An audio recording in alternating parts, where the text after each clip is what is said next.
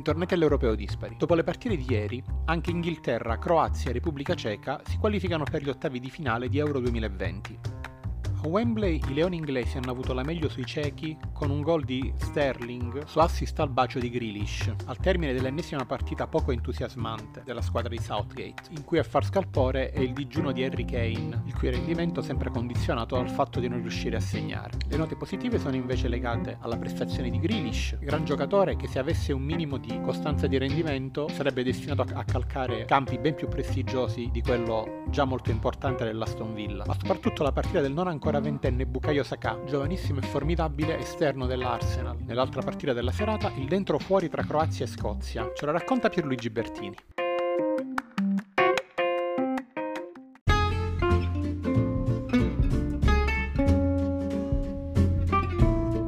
La Croazia supera il turno vincendo per 3-1 contro la Scozia e accede agli ottavi da seconda classificata, dando una spallata alla Repubblica Ceca, che invece si dovrà accontentare di passare come una delle migliori terze, alla luce della differenza reti. Scozia intraprendente e subito pericolosa, con due buone occasioni, ma è la Croazia ad andare in vantaggio grazie a Vlasic. La Croazia sembra addormentare la partita con il possesso palla dei suoi fantastici centrocampisti, Modric, Brozovic, Perisic e Kovacic ma la Scozia non ci sta e con orgoglio, e con orgoglio e dignità gioca la sua partita e trova la via del gol con McGregor. Lo spirito combattivo scozzese, degno di Brevard, non basta, troppo poca qualità, perché poi sale in cattedra Modric, che con uno splendido esterno sposta l'azione sulla fascia sinistra. Dopo una fitta rete di passaggi si ritorna da lui, che inventa un gol pazzesco da fuori aria, con un colpo d'esterno forte e angolato.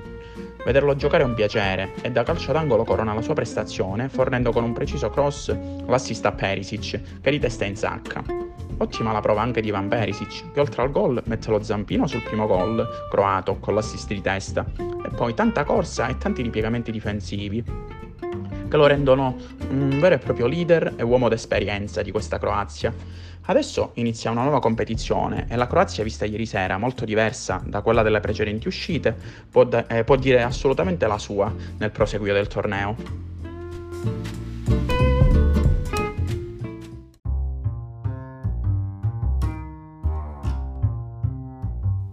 Oggi si concludono i gironi E ed F. Per il girone E alla Polonia servirà una super prestazione per battere la solidissima Svezia e assicurarsi il passaggio agli ottavi, mentre alle Furie Rosse di Luis Enrique sarà chiesta una prestazione finalmente convincente, soprattutto da parte degli attaccanti, nello scontro con la Slovacchia, una delle squadre più positive di questo torneo. In serata si conclude invece il girone della morte, con Portogallo-Francia e Germania-Ungheria. Tutto lascia presagire che le tre grandi possano passare il turno, ma come ben sanno i francesi, mai sottovalutare i maggiari di Marco Rossi. Ci risentiamo domani. Buon europeo a tutti.